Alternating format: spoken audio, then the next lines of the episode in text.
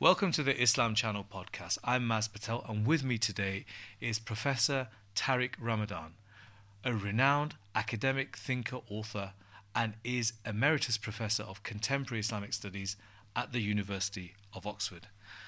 Um, Professor Ramadan, Sheikh Tariq Ramadan, welcome to the Just show. call me Tariq. Okay, Yes, well. Inshallah. Um, okay, Tariq. um, uh, you are one of the most important figures in Western Islamic thought. Uh, you were listed as one of the 100 most influential people in the world by both Time magazine and Foreign Policy.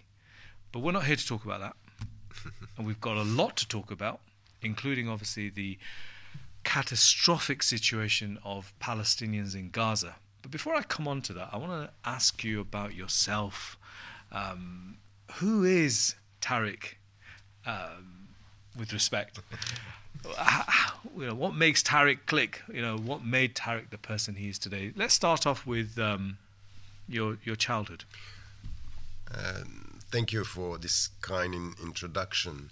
I, I was born and raised in, in Geneva. Yeah. In fact, and because my father and my mother had to leave Egypt for political reasons and uh, um, oppression over there, so uh, I, I was born in Geneva. I went through the whole process of my uh, schools and, Yeah. and and over there. And then what was important for me is that. Uh, I was always thinking when I was young that one day I would go back Egypt because I felt that this was home for me. And uh, it was impossible at the beginning because of political reasons. We were banned from, from traveling, even we didn't have uh, even a passport for, for many years. I was even a, a, a, a Pakistani citizen for eight years. I was going to say that there's some resemblance there. so that that's the reality of it. I I, I, I got a, a Pakistani uh, uh, passport, and then I went to to Egypt. And when I came back, I realized that uh, my future will be in, in the West. So so I started because I started. Uh, mm, Studying French literature and philosophy, Western philosophy, and then I went to Egypt afterward, Okay. just to go my to to go through my uh, the classical teaching with the traditional ways of doing this with uh, scholars and shuyukh on a one-to-one basis uh, and and then the whole thing for me was okay now I just need to get it right I'm a, a, a, Western citizen a Western Muslim and with all what I got from my the diverse way of studying, you know, philosophy, literature, Islamic studies, very traditional in a very traditional way. Uh, how do you do this, and, and in which way I can be useful for myself and for the people around me? So, growing up in Geneva, I've been to Geneva. Mm. Beautiful city. True. Quite expensive, True. actually. Yeah, true. But the home of chocolates and, and, and not just that, obviously, the headquarters of the United Nations as well, let's not forget. So, you were still, even though you'd left Egypt or your parents had left Egypt and you were now in Switzerland, you were in the heart of things, weren't you? I mean, Geneva is, is a major European capital. Yeah, it's true, and, and this is where you know my father decided he, he had a choice between coming to London and going to Geneva, Yeah. and he was advised at that time go to Geneva. It's close to the United Nations. This is where you can have a voice uh, as to what was happening in Egypt.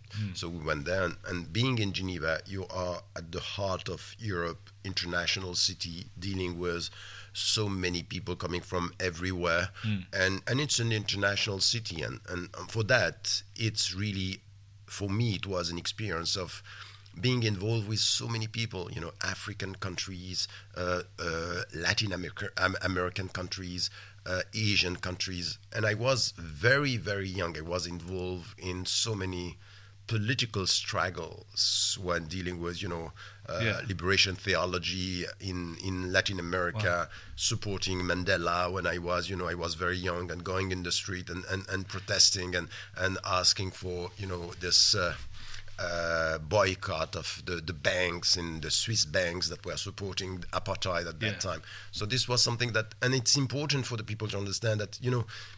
I'm, I'm coming from a very religious family, being the grandson of Hassan al-Banna, being the son of uh, uh, Wafa al-Banna and Saeed Ramadan. It's a very religious uh, family, very very Islamically oriented. But at the same time, what I got from my parents is be on the side of justice. So they pushed me to go for solidarity with the people, Yes. with with with uh, solidarity with the oppressed, and, and supporting Africans, supporting migrants, supporting uh, um, or, you know, dealing with apartheid and support. So it, I, I had an upbringing which was, you are a Muslim. Yes. But your principles is to be for humanity and to promote justice among human beings. So, so this is something which is quite important. I, I was never under a, a, a very narrow Islamic education, and, and this is what uh, uh, made me who I am because it's coming from somewhere, not only from me, but from my, my parents. And I, I was really, you know, now years later, I say, wow, they were very open-minded people. That you know, coming with this understanding Yes. that uh, in the name of Islam, you should not forget, you should not deny, you should not neglect the rights of people, even though they are not Muslims. That's that's my understanding of things. People watching this um, wouldn't, with all due respect to all those who are watching this, they wouldn't have the background in terms of your lineage that you've got. Imam Hassan al Banna, uh, ve- whichever way you look at him, some people, a lot of people admire him, idolize him, have got his writings and uh, and feel inspired by him. Uh, others obviously have a different view. But whoever, you know, whatever view you've got, a very very famous international Islamic figure. Was it difficult to live up to those ideals as a as a as a teenager, for example, when you've got Switzerland all around you? It was. It Yeah. was difficult. Uh, and at the same time, I, I, I was in a situation where living in, in Switzerland, I always heard about Egypt, Egypt as being, you know, the source, the, the mother country, everything was there. And I myself started to idealize Egypt and the people there. So when I went there, I was 17 uh, the first time. I, I realized, oh, you know, I came with all this. I want, you know, to fight, and I'm ready for to come with to bring my ideas. And I saw people having their daily life. I said, okay, no, everything is fine. So we are not very much involved. And I, even though my my uncle saying sending his son to be educated as a Muslim in Geneva, I say, okay, yeah. it might it might be the other way around.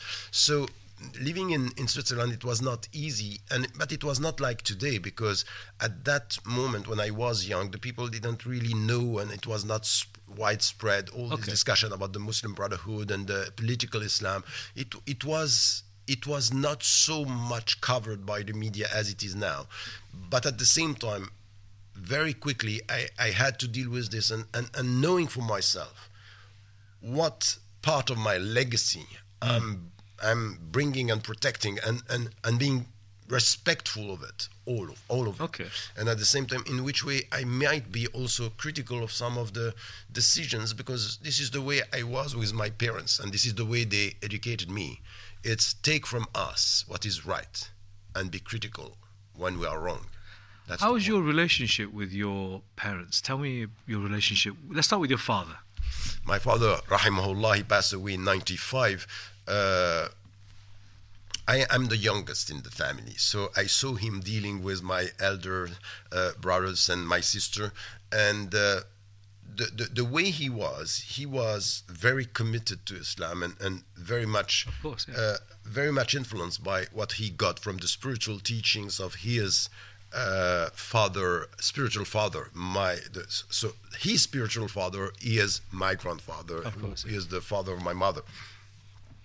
And what was really important in the way he was educating us is that it was all about discussion, not about imposing. He never imposed on me to pray or to fast. That was not his way of dealing. Okay. It was about discussing. It was about listening, and my mother was the same. So, so, so all the people were saying, you know what, Hassan el-Banna, narrow-minded uh, thinker, it's a literalist. I say, okay, you know what? If you want to see somebody, look at his daughter or his son and you will get a sense of the way he, Yeah. he educated and he he was the first one in 33 1933 to create the first schools of for women in, in Egypt Oh. against Al Azhar against so and this is what I got from from from this legacy is uh, an education based on open mindedness uh, on uh, dealing with uh, people. You know, I remember once I said to my father, "You know, God, you know what? I'm going to Africa." And say, "For what?"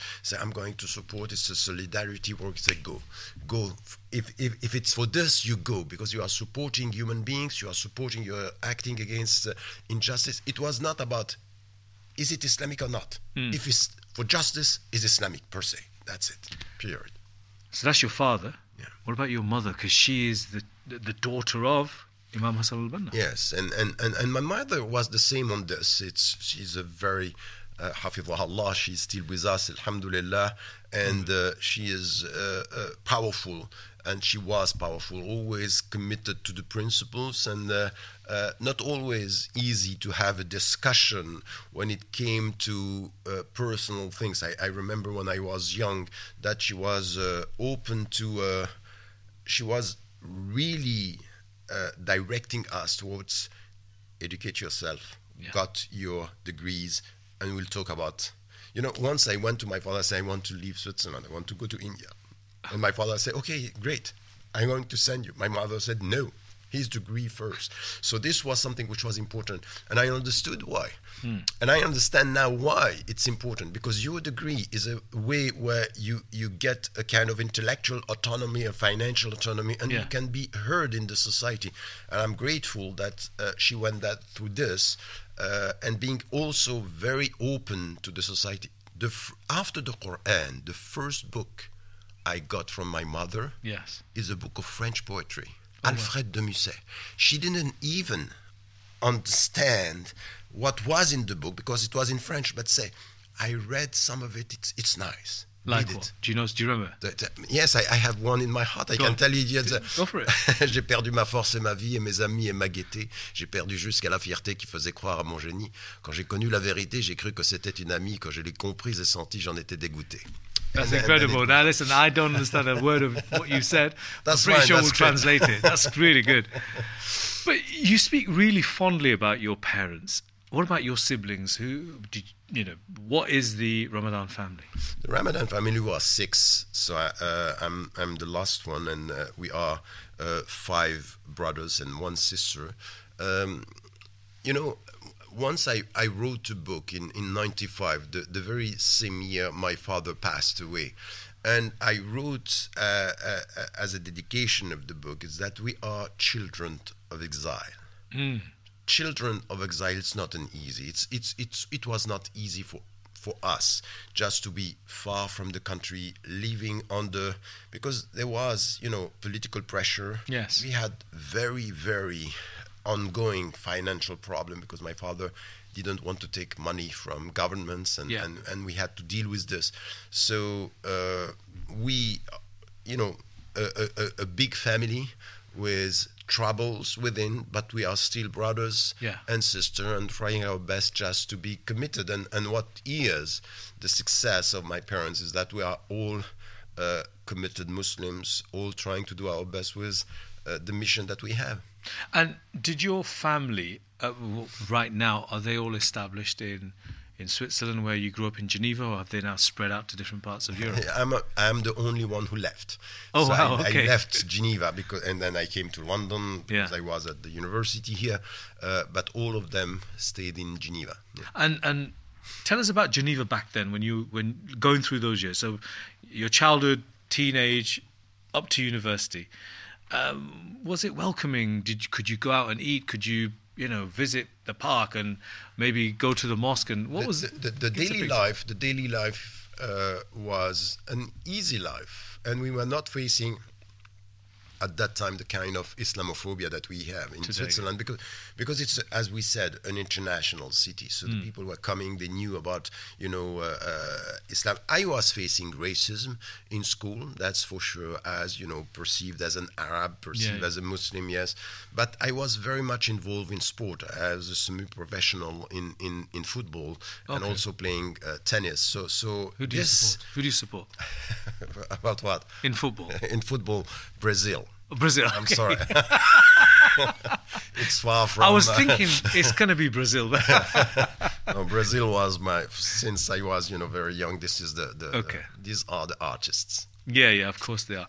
Now, look, moving on to your time in London, where did you come to in London? Where did you stay? I, I, I came in London in 2005. Hmm. Uh, I was supposed to go to the, the States at Yeah. uh, Notre Dame University and they revoked my visa. Okay. So I came to uh, to London. I was, and I'm still based. I still have a, uh, my my house in in uh, Wembley. Okay. Uh, and then I, I, I was traveling from Wembley to Oxford to, to teach, and uh, this is where I live.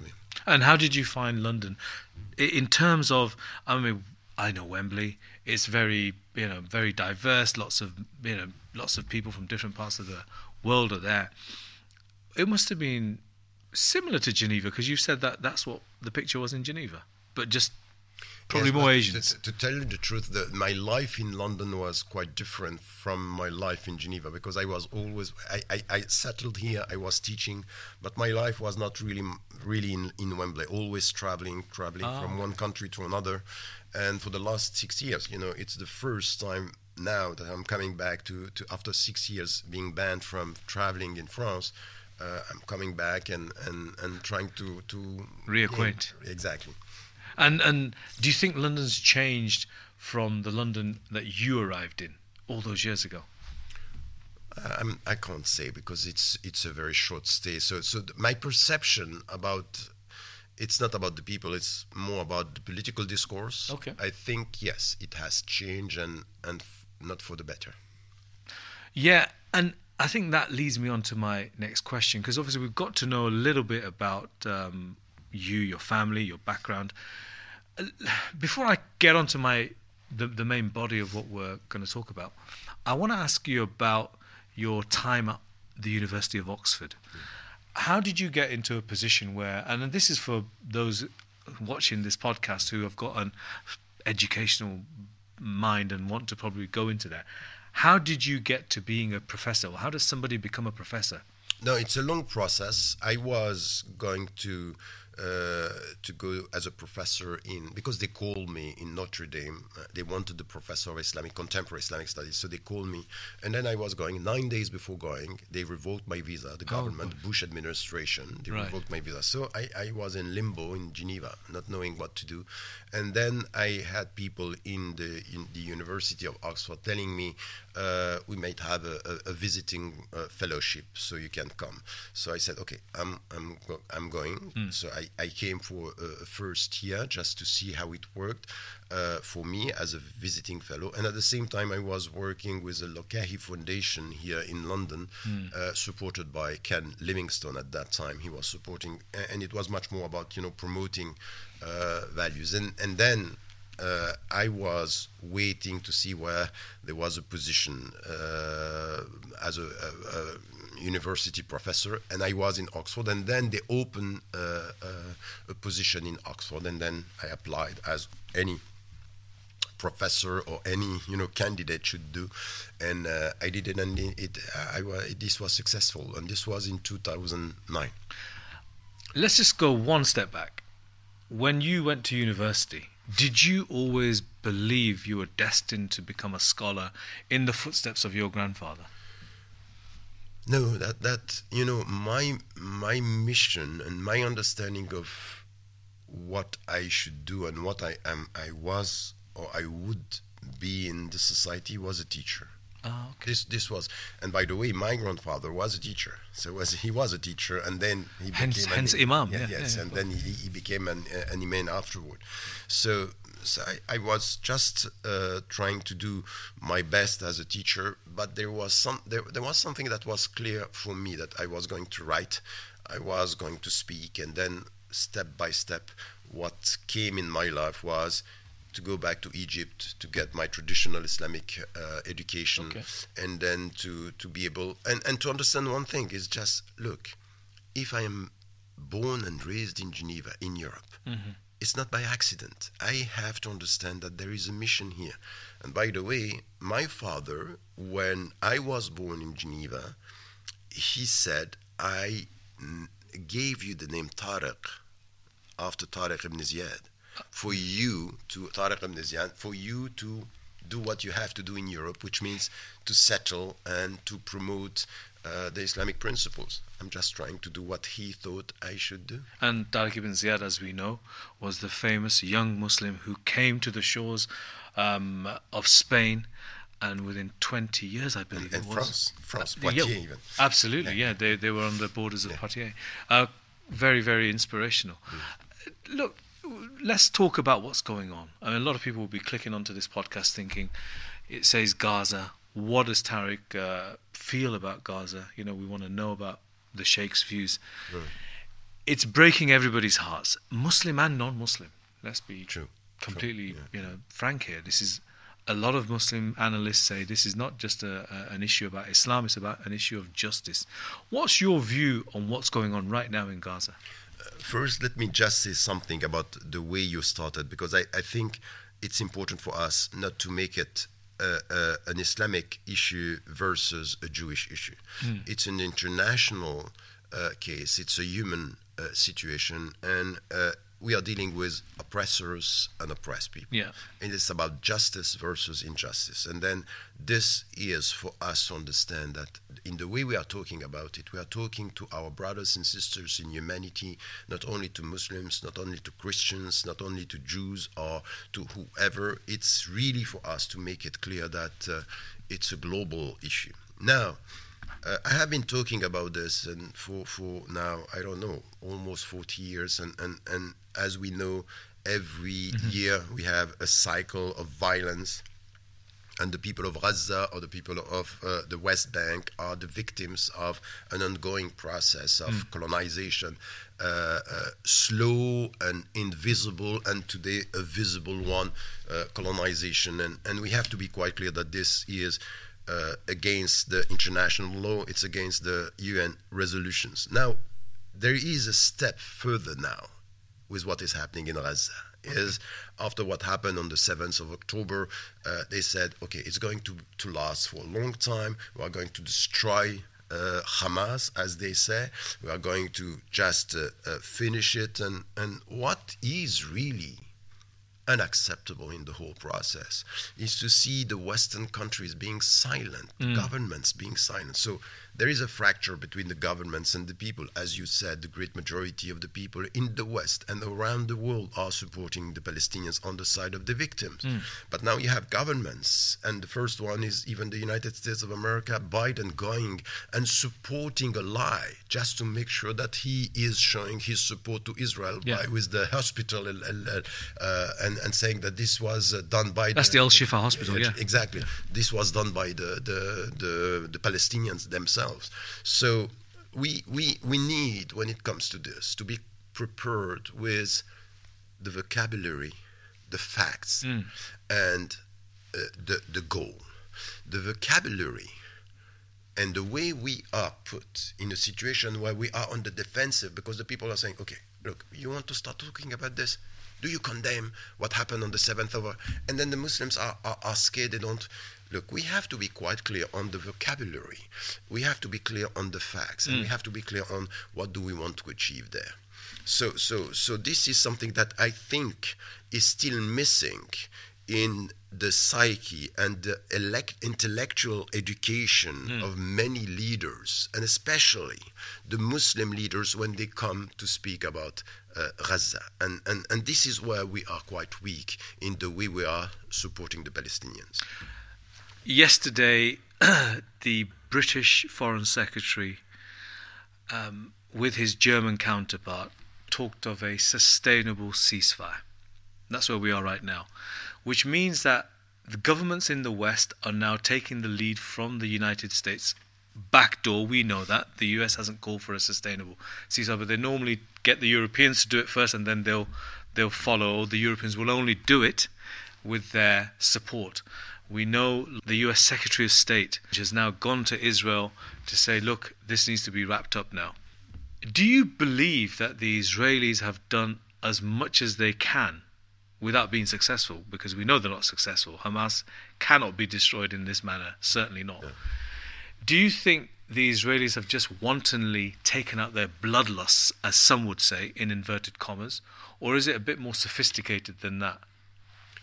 I think it's it's quite complicated what is happening, and, and we have to, to look at uh, at it twice when Mm. we try to come uh, to jump to a conclusion when it comes to what is happening now. You know, we heard that they killed by mistake uh, three of the hostage. Yes. This this was uh, a few days ago, and then plus uh, they are not achieving the, the what they want to do in the, the region. Even though we have once again to be quite clear, Mhm.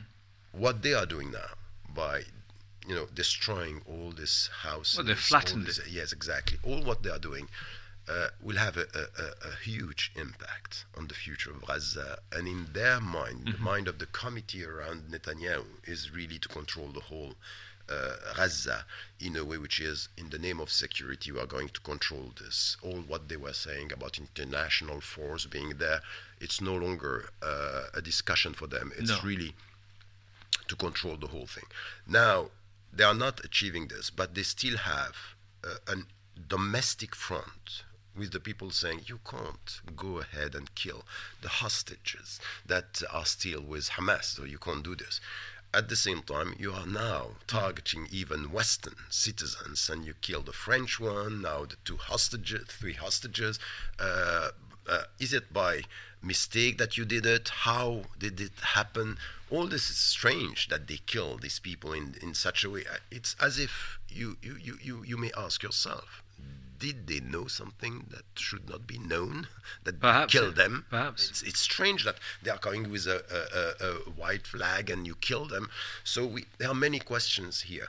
So I think that in the position of the, the Israeli government now, it's quite clear that there are internal tensions, domestic tensions with uh, the Israeli uh, citizens, and at the same time there is an international pressure, and Biden can't do anything because of domestic political reasons for him. The, the, Oh, yeah, yeah, elections are coming. He can't Yeah. go very quick and very far.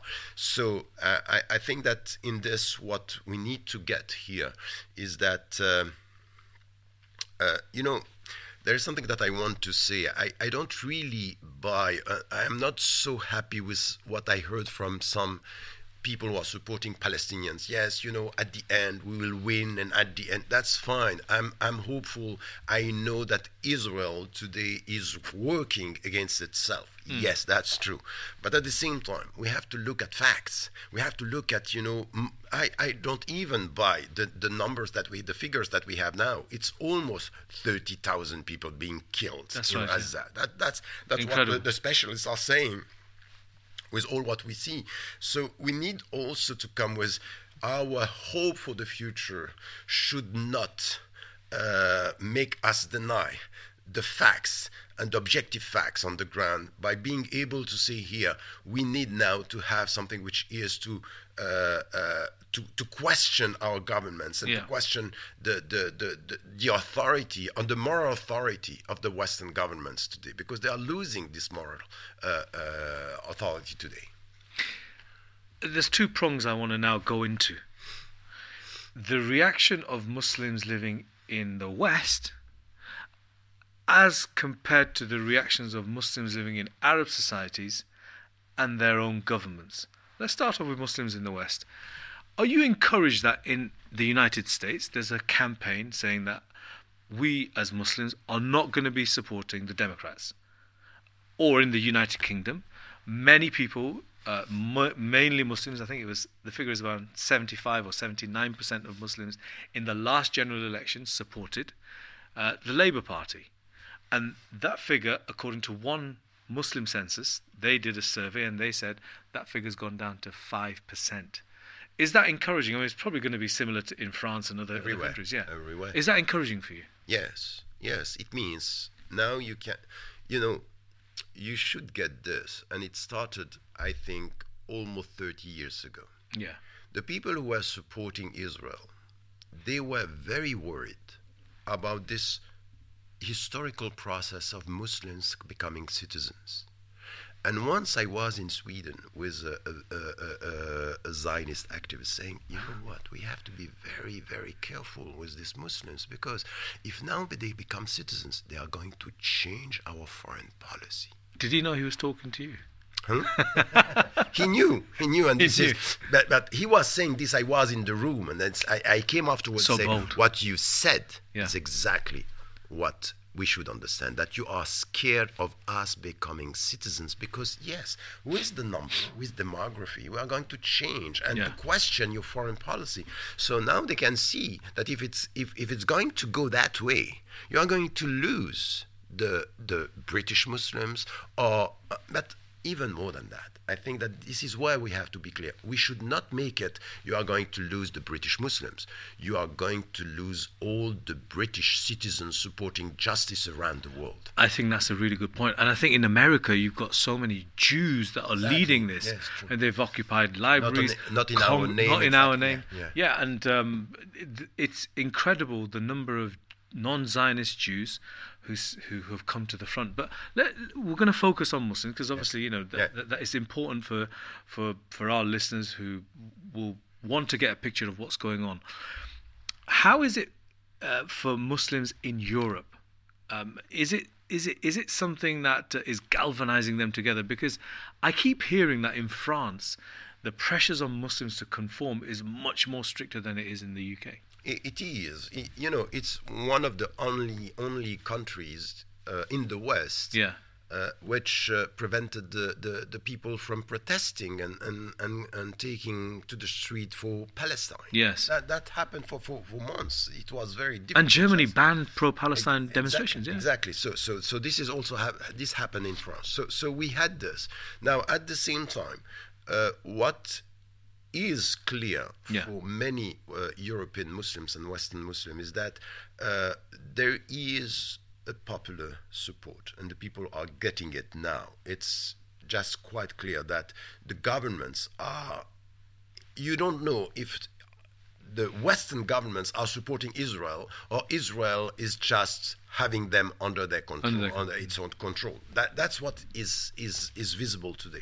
So for us today, as citizens in the in the country, it's important to carry on uh, the, these protests, this uh, call for justice, ceasefire as a first step, but justice as something which is the future in the region. people in this country are questioning whether Muslims should be in the Labour Party, whether they should resign, whether they should stand as independents. Have you got a view? I mean, I'm not talking about just in the UK, but generally, should they be co-opting into the major political parties? Should they go independent? What do you say as a as somebody who's a thinker? look, we, we had a discussion. Uh, this discussion is a, an ongoing discussion because many in the UK were saying, you know what, we need to have our party. So we will have an Islamic party. It happened. It happened, yeah. It- So it happened also in France. It happened in, in other countries, and I think that's not the way. That's not to, to isolate or to self isolate ourselves is not going to be the right way. Now to be part of the uh, the the mainstream Yeah. political parties, that's fine. But once again, there is one critical question here: is you have to assess uh, how useful you are within. Because if at the end of the day you enter the party to lose your principles, forget about it. Okay. If it's to enter to be lost, you better stay where you are and try to find a way to, to be active within the society. Now, as a political activist, you have to be very clear on what are the goals you want to achieve? Yeah. What are the principles you want to be faithful to? And second, with whom are you going to work? Because this is also something which is important. You are dealing with politicians, and some of them are very respectful towards your principles. Other others are not. No. So you have to choose your uh, your uh, colleagues and, and the people who are going to, to, to, to deal with you. So this uh, black and white response, a yes or no, it's not the right way. It's a gray area, and every one of us should assess his or her potential to remain faithful to his or her principles in this very difficult environment. Politics is risky politics is morally risky. Hmm. And anyone who was involved in it or is involved in it knows that this is the reality of it. So you if you feel that at the end, in order to have some power, you are losing your heart, keep your heart and forget about power. Very good nasiha. Those budding politicians listening today or those that are politicians, I'm pretty sure some will be. I think they can take a lot from what you've just said.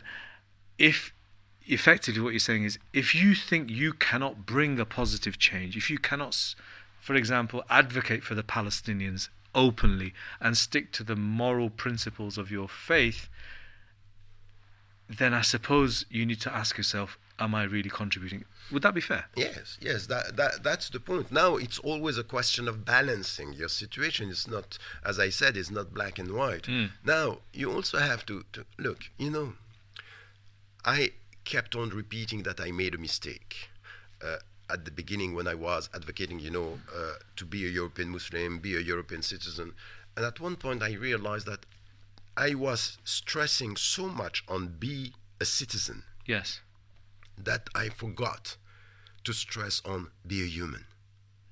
Because if in the name of your citizenship you are going to be keep quiet about what we are doing with migrants in the Mediterranean Sea, hmm. what is going to happen to Africans, hmm. what is going to happen to Palestinians, if in the name of your citizenship and to have some national power you are losing your human brotherhood, that's not going to work. So we are not here to be good British or good French citizen. We are here to be good human beings, meaning to remind our fellow citizens that we are not going to keep quiet with Palestinians. We are not going to keep quiet with Yeah. uh, uh, people around the world, Africans. And this is our mission. Our mission is to reconcile our nationality Yes. with humanity, not the other way around. I said the second prong is going to be about the reaction of Muslims in Muslim majority countries and their governments. But before I do, I just want to ask you a lot of Muslims came from those countries into this country thinking this is the promised land. Mm. And for that, they carry, I suppose it's fair to say, an inferiority complex. They feel that they are migrants. They feel that, yes, we are part of this society now, but we still need to be a bit careful. Why is that? And what do they do to overcome that? Do they say, well, you know, it's our country and we're going to be taking this whichever way we I- want I, I think that I would say to the brothers and sisters who are feeling that way, change your glasses. Okay. Change your glasses. How? First, you come, you sit here, and historically speaking, it's normal. Your parents, the great majority in Europe, are coming from a modest background. They left because of finance, Yeah, economy, work, jobs, and they came here. They took time to settle and to find their way, and you were raised and born and raised here, and it's uh, an ongoing process. It's a historical process. Now, change your classes in which way? Who are the more courageous people? Yeah. The people who left their country, came here, start everything again, got some money, gave you uh, gave you uh, life here, raised you here. These are the courageous. Yeah. So look at your pa- father and your mother, you know, which is wow. What you did, they came with nothing, even no knowledge, no education. They were able to bring you here, to, to, to, to, to create a family, to give you education. Now stand up. In the name of this legacy, in the name of your, this history, now you have to do what is the courageous way for you to carry on this history, Yeah. which means get your education, raise your children, and be uh, agent of for peace and uh, good in this society. So they made their part, Yeah. yours. So, but you have to change this perception. It's not because you are economically weak Yeah. that you are not a dignified person. Yes. The other way around. If through all this experience, not having money, hmm. you kept your dignity. You came here, you built mosques and centers, and you have this community. Just say Alhamdulillah and do what you have to do. You know, a very good friend of mine said to me that there is a purpose for Muslims to be brought all the way from their countries into this country.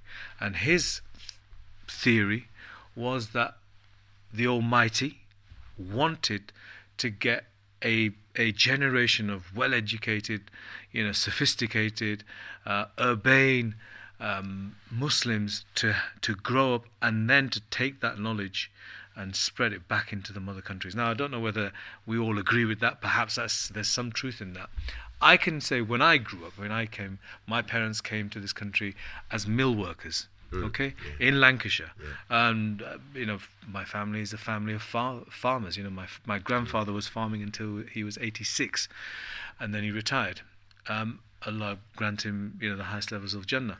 And my story is very similar to others. Just like you said, when you said to me you suffered racism at school, I suffered a lot of racism in school, and then it was only because of you know um, the education system my parents pushing me saying you need to go down this route that we i was able to craft a, a better outcome than, than than most do. And that's why your words about what people in this country need to do or in france or in germany in the west need to do uh, are so important. Hence obviously you were in the 100 top uh, islamic thinkers in europe. Do you think there's an extra burden on you? Before i go on to the the, the, the and a lot of people want to listen to your Yeah. your views on Muslim countries and normalization, but just on you right now, do you think there's an extra burden on you? Yes. In which in which way? Look, I'm privileged. I'm not coming from a family who, you know, left Egypt because of economic reasons. Yes. My father and my mother were intellectually and cultu- culturally equipped. In my home, we have books everywhere. Yes. And when you have books and when you have this, the way I was raised was not with this inferiority complex. Now you have to bring something, you have to give something. So, with all this, your responsibility when you come, it's the very meaning of election. Why Banu Israel were elected? Why do are we as Muslims elected? Hmm. In which way? To be elected means you have to serve more. It's not to be elected and you are happy with your position. I am elected, the chosen people. We don't have this in Islam. The chosen people are the people who have to serve the non chosen people. Yes. That you serve the people. Do what you have to do. So when I'm, I'm, I'm, I'm just studying my history and, and what we were talking about today, it's the, this family and, and, and when I'm coming from, I say, okay, look, I, I got everything. Yeah. I have no, you know, um, it's not out of my uh, uh, position. And, and I, I was equipped even being able to, to get the very sense of what I can do in the, the country. And then you have to to give it back. So you have to give it back. And this is the very meaning of to be thankful towards God. You gave me everything so I got this. I understood and I understand Okay. what you are expecting from me so I have to do my job. And this is an, uh, uh, an added a burden that uh, I, I am just trying to achieve. Well, I think, I think you do it marvelously well. Let, let, let me, let me put that on record. I need to move on to how many people, certainly in this country that I speak to, you know, um, as a presenter and a broadcaster, I've been covering the demonstrations against the Israeli uh, brutality in Gaza. And they say they are so disappointed with the reaction of Muslim countries. They can understand why there aren't absolutely massive demonstrations because the societies are so oppressed. But why have Muslim countries reacted in the, some would say, very mute way? In fact, you know, there was a report a couple of days ago that the UAE and Saudi have allowed a land bridge so so that they don't have to go past the Houthis and they can trans get their goods or whatever they're getting from the UAE um, via Saudi and Jordan. I mean, this smacks of like people can't understand it. Give us some understanding. I, I I think that the people should understand that uh, Uh, who you know who failed the Palestinians and why the Palestinians are in this situation. Yes, the first answer would be because of the Israelis, Yes. because they are occupied and that. But that's not only that's not true. The reality, historically speaking, they are left. They have been betrayed. But the great majority of the Arab countries hmm. and the Muslim majority countries, they are not supporting them. So why? Because first, they are supported by the West. So look at all the Gulf states, uh, all these corrupt regimes that we have. Who are supporting these people? The West. And the West is supporting Israel. So if the West is saying to these countries, keep quiet, don't move, they are not going to move. And if they ask them even more than that, make your people or keep your people silent. They are going to uh, ban the protestation or the demonstrations or whatever. They are going to ban all this, and this is what is happening. So you have people, the great majority, if you look at what is happening, for example, in Algeria, in Morocco, in Egypt, the great majority of the people, of, of course, are pro Palestinians, and they are. All their heart are with the, the, the, the, Palestinians. Their hearts are with the Palestinians, but the governments are not. And the governments are just playing uh, the partition that it's uh, coming from the Western countries. But we had in the 70s King Faisal. Um, he, he threatened an oil embargo. Zulfikar Ali Bhutto of Pakistan, he said, you know, Muslim countries should stand on their own two feet, and, and some say that's the reason why he was assassinated. There have been Muslim leaders that, you know, expressed the will of the people. Yeah is it really that bad now? I mean, do they not see what we see? The images uh, on our phones, on our social media. You can't even the yeah, news broadcasts. Yeah. Even if right. you just watch CNN all day or BBC, you you can't miss the the children that are dying. Yeah, yes. No, it's worse than yesterday because we had in history some people, and even before you know, uh, 67, uh, uh, you had people, even you know, people who were expressing a position that were supporting Palestinians. And the more we go, it started with Egypt going for a peace process, yeah. and then other countries, and then up to Saudi Arabia wanting to normalize the, the relationship with Israel. Say, okay, something bad is happening here, which means that they uh, let the Palestinians down, and, and this is what they, they want to do. And this is why we, in the West, uh, supporting the people in the Muslim majority countries or in African countries, because this is the reality, we should be quite vocal by saying we stand uh, by the Palestinians and we stand with uh, uh the people of uh, the, the, the, Muslim majority countries, not with the mm. governments. And, and this is important for us. We need to be vocal with this. Many observers in the West, particularly those that are sympathetic to Israel, they say, well, we didn't see you out on the streets marching for the Uyghurs in China, or, for example, the Syrians who were being butchered by uh, Assad, uh, President Assad. But when it comes to the Palestinians, you somehow all get up together and you're, you're as one body. And I think they don't understand this concept of ummah because I think even on the Uyghur and the Syrian situation, the reaction of Muslims internationally has been incredible there has been a lot that takes place, but it seems to be for them they cannot understand the concept of uh, ummah. Why is that? Yeah, but I understand what you are saying, but at the same time there is a fair point here. Okay. What they are saying, and I, I, I, I take what they are saying. On, on, on for two reasons. The first one is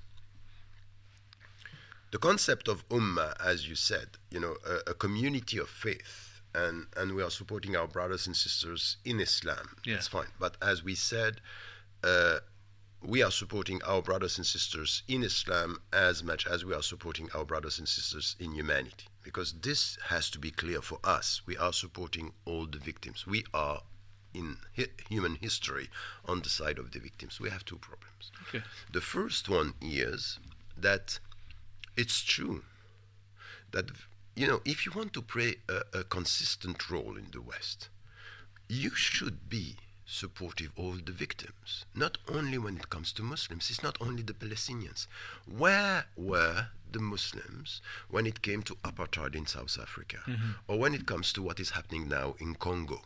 Why are we silent? So it's as if when it comes to you, you are here, or you people, so, so you are moved by what? Mm. By principles or by my people? And I forget about the others. Okay. If we want to be consistent, we have, and this is why we, we are going to be much more heard on Palestine if we are also vocal on other situations where we need to be there and say this is not acceptable. This is one.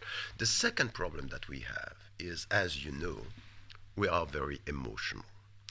Our support is very much coming with the media coverage. We are following the media the, the, because of what is happening today and the bombing and all.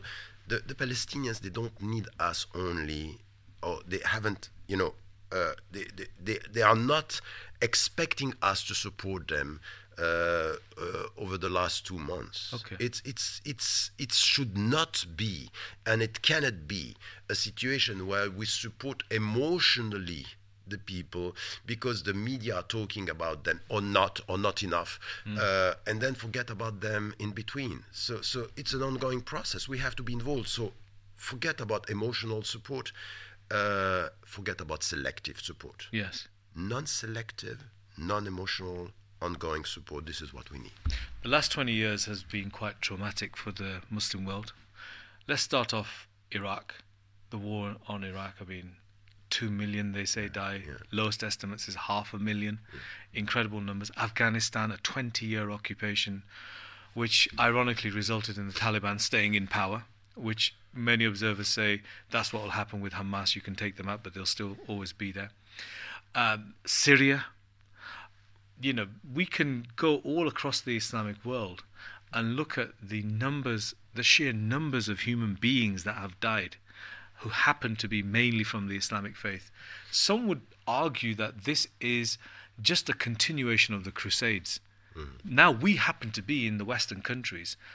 As a leader of Muslims in the West, what's your view on that? Is this a crusade or is this something completely different? No, I think it's different because we are not. It's not you know targeting the the, the Muslims because they are Muslims only. There are many other. We we need to get this. Yes. We are dealing here with geostrategic reasons. It's about economy. It's about money.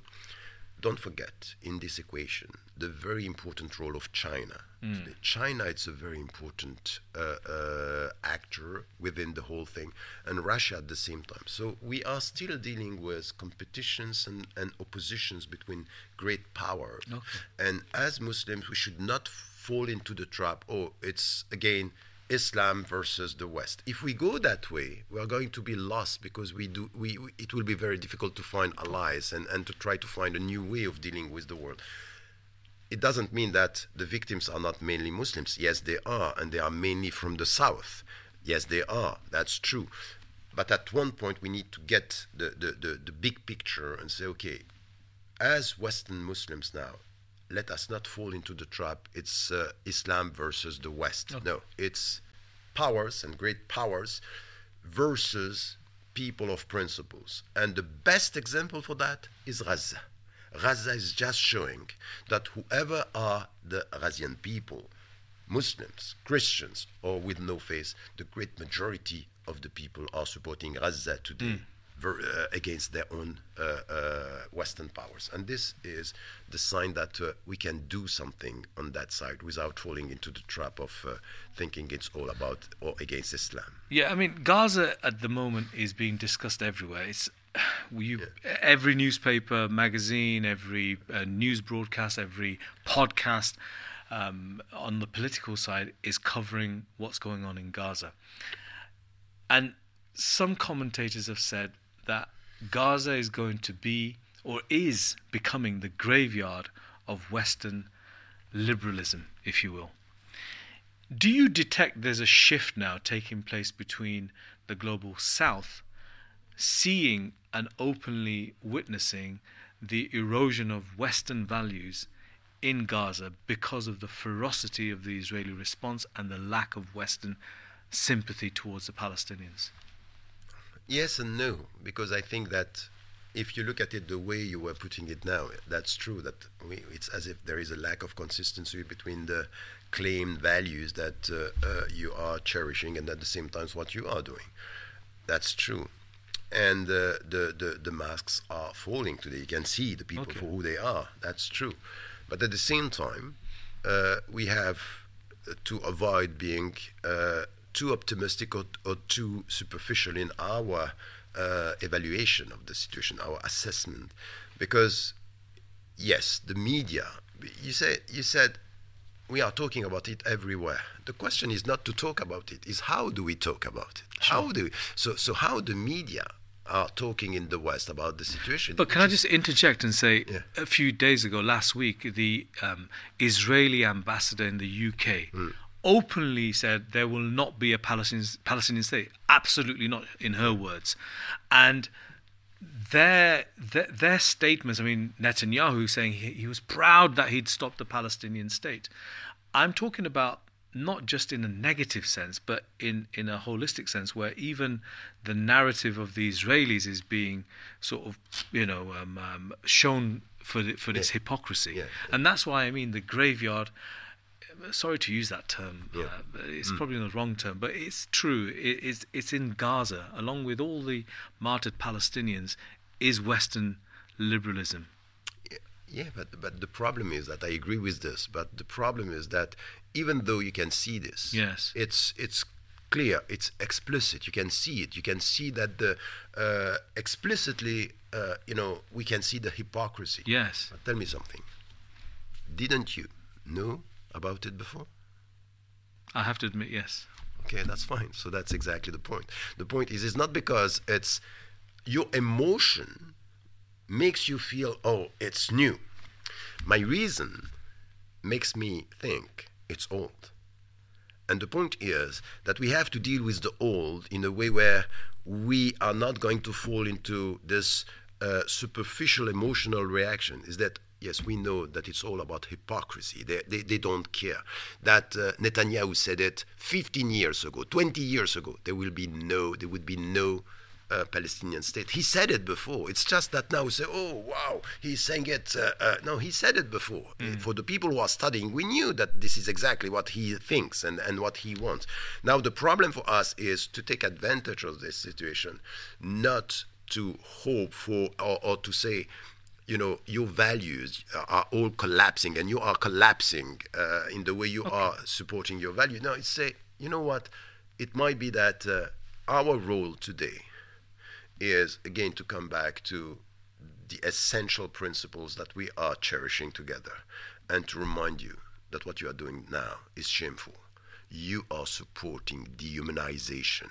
And if there is something that we are going to do in this world, we as Muslims, is to reclaim human beings and humanization against you and for what we believe in. This is the mission God gave us and He's giving us until the end of the time. This is where, and this is why we're here. Very powerful. Very powerful. Final question. What's the future for for Tariq, if you will? and the future is the past. Is is um, I'm going to carry on what I have been doing for for years, and uh, Alhamdulillah, I'm, I'm I, I, you know after what happened for five years, it was very difficult to write, uh, and then Alhamdulillah over the last, uh, uh, by the way, during oh, for three years, I I started writing poetry Yes.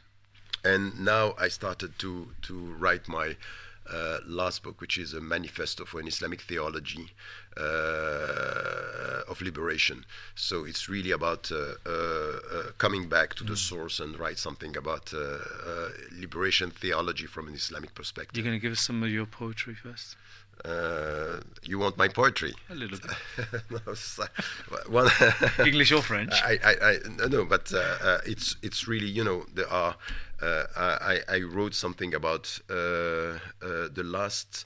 Uh, set of uh, poetry are really about my personal journey from my family and and from my uh, relationship to uh, uh, to the past, to the the, the, the legacy, and uh, it's all about uh, try to uh, you know my favorite uh, favorite uh, saying everything is uh, uh, tell the people you love that you love them because life is fragile. I'm just trying to translate this. Okay. And your book, uh, that title sounds very, very intriguing.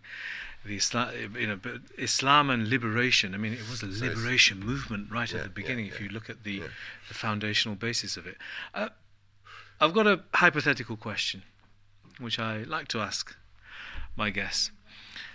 Let's say, for one day or maybe a week. Let's give you a month. Maybe I think you'll probably need a month. You were the leader of the entire mankind as it is now, what changes would you make? um, the, the the thing that I, I would say to everyone, which is exactly what I got from the revelation, change yourself, be a better person, and this will change humanity. But I, I, would say to the humanity, it's not about you trying to change the world, it's about you trying to change yourself, and by trying to change yourself, you change humanity. That's the way it is. Wow.